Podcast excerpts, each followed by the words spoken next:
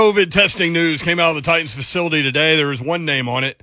Uh, so far, Harold Landry uh, has been placed on the reserve COVID list. So um, there is the uh, Titans news for the day. No practice today. They had an event over at Nissan Stadium, though, and that is uh, where Burke Nihill, the CEO, announced a $50,000 gift to the Waverly Flood Re- Relief. They're also offering them the opportunity to play a couple of games at Nissan Stadium, saying, quote, they need a field and we have one, end quote. Very, very cool stuff. Uh, Coach Mac joins us, presented by Farm Bureau Health Plans. Coach Mac, what's up? How are you? Hi, Brent. Yeah, I was uh, I was at the event. Uh, that's why I'm on later on with you today. Great, great event. It really was. I mean, I mean, just a, it, was a packed a packed house, and as you said, I mean, all, all the proceeds went to the to the, the the Titans Foundation. You know, for the Titans charities. It was a really nice event. Really good. Uh, my involvement. I had a telestrator out and was uh, working with uh, the two coordinators, talking oh. about a couple of their uh, free agent guys uh, doing some draft stuff. As I said, uh, I'm not very smart, but I can talk to a big group of people about football, and it was a uh, it was a lot of fun. Really good. So really you, good. You got like lots and lots of people on the whiteboard today. Uh, as a telestrator, I mean, oh, it's it even better.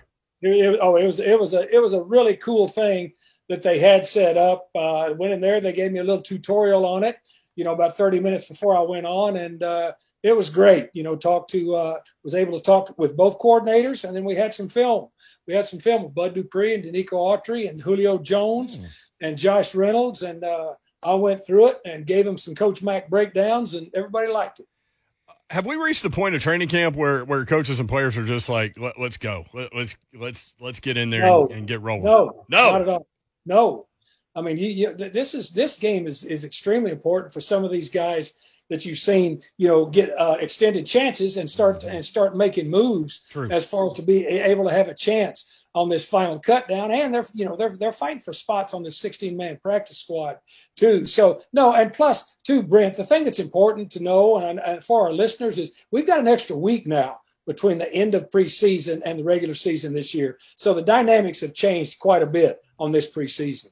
Hey, Coach Mac, but uh, as far as the coaches go, you always want to be prepared. So do you do you like this extra time as a coach to get out there and see what you got as far yes. as schemes and preparing for Arizona, not overlooking Chicago, but well, being able to prepare. And, and, Ron, and Ron, that question, look, they've they've already started. I mean, look, everybody that's, that's in charge of breakdowns has already broken down uh, all of Arizona stuff from last year. Mm-hmm. They've got a pretty good idea. Absolutely. Look, time right now for coaches is like gold. I mean, yeah. and you've got to be able to to manage it. Mike Vrabel does a tremendous job of time allocation. It's extremely important, you know, for time allocation for your coordinators and your assistant coaches to have time not only with their players but also within their their groups you know to start uh, seeing what kind of things. And look look i'm at practice every day. They're working on a lot of different things in practice guys that we're not seeing in preseason games i promise you. Coach Mac with us, uh, presented by Farm Bureau Health Plans. Coach, uh, a guy we talked about last week, you brought him up on the show, was Elijah Molden,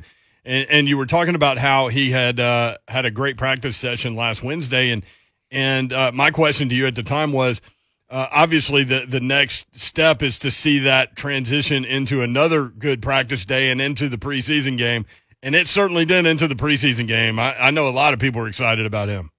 Let me give you guys and our listeners two words to describe Elijah Molden: hmm. football player, and that's all you need to know. Now, the dude's got a great feel for it. He's got a knack for it. He's got the same knack for it now that you saw on tape when you were vetting him during the draft. Uh, I mean, the, the, guy just gets it. Of course, we know who his dad is, played in the league for a long time. This kid has known about the NFL, has lived the NFL his whole life. Uh, I, I, what he was able to do out there in that game was just tremendous. He got a lot, a lot of playing time. I mean, he just about hit the quinella anywhere from you know from pass breakups to tackles to sacks, yeah. just anything that you wanted. That guy did. He's got a knack for playing the game.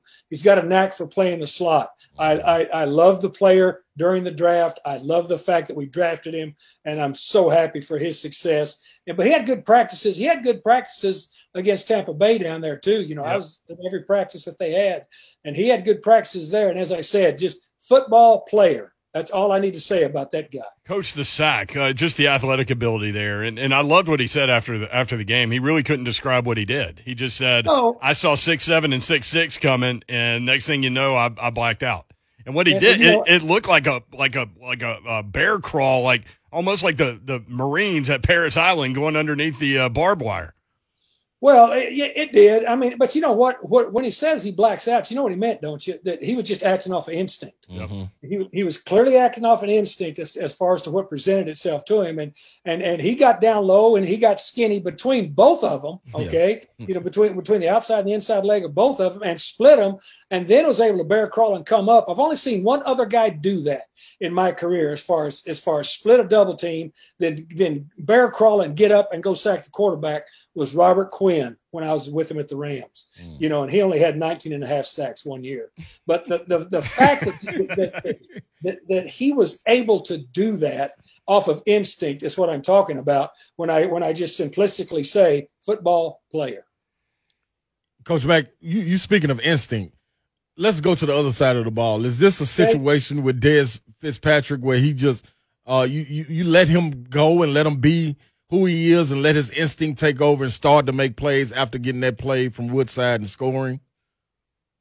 Yeah, no, no, no, and that, that's what he's. I mean, you know, he he started stepping up. He started stepping up in those practices a little bit after that. After the first one mm-hmm. at, at, Tampa Bay, I think that was a, a tremendous wake up call. The second one, he started stepping up, and then yes, I mean, he started to play a little more free. I mean, he caught a big touchdown bomb yesterday during two minutes. Okay. I mean, the the guy can run. Right. I mean, the guy can run, run but he, you know, it takes some time. I had some friends from Cincinnati call me. Listen to this. You know, was asking me, Mac. I know we know. I know you know the draft. You've done every draft since it started. You know, uh, what, what, what, what's wrong with Ja'Marr Chase? Did you really like him? You know, because he dropped three passes in mm-hmm. Cincinnati, right? And I told him, stop. S T O P. Stop. I mean, just sometimes players need time to soak. This is the National Football League. Mm-hmm. I mean, there's a lot of things that are different about it.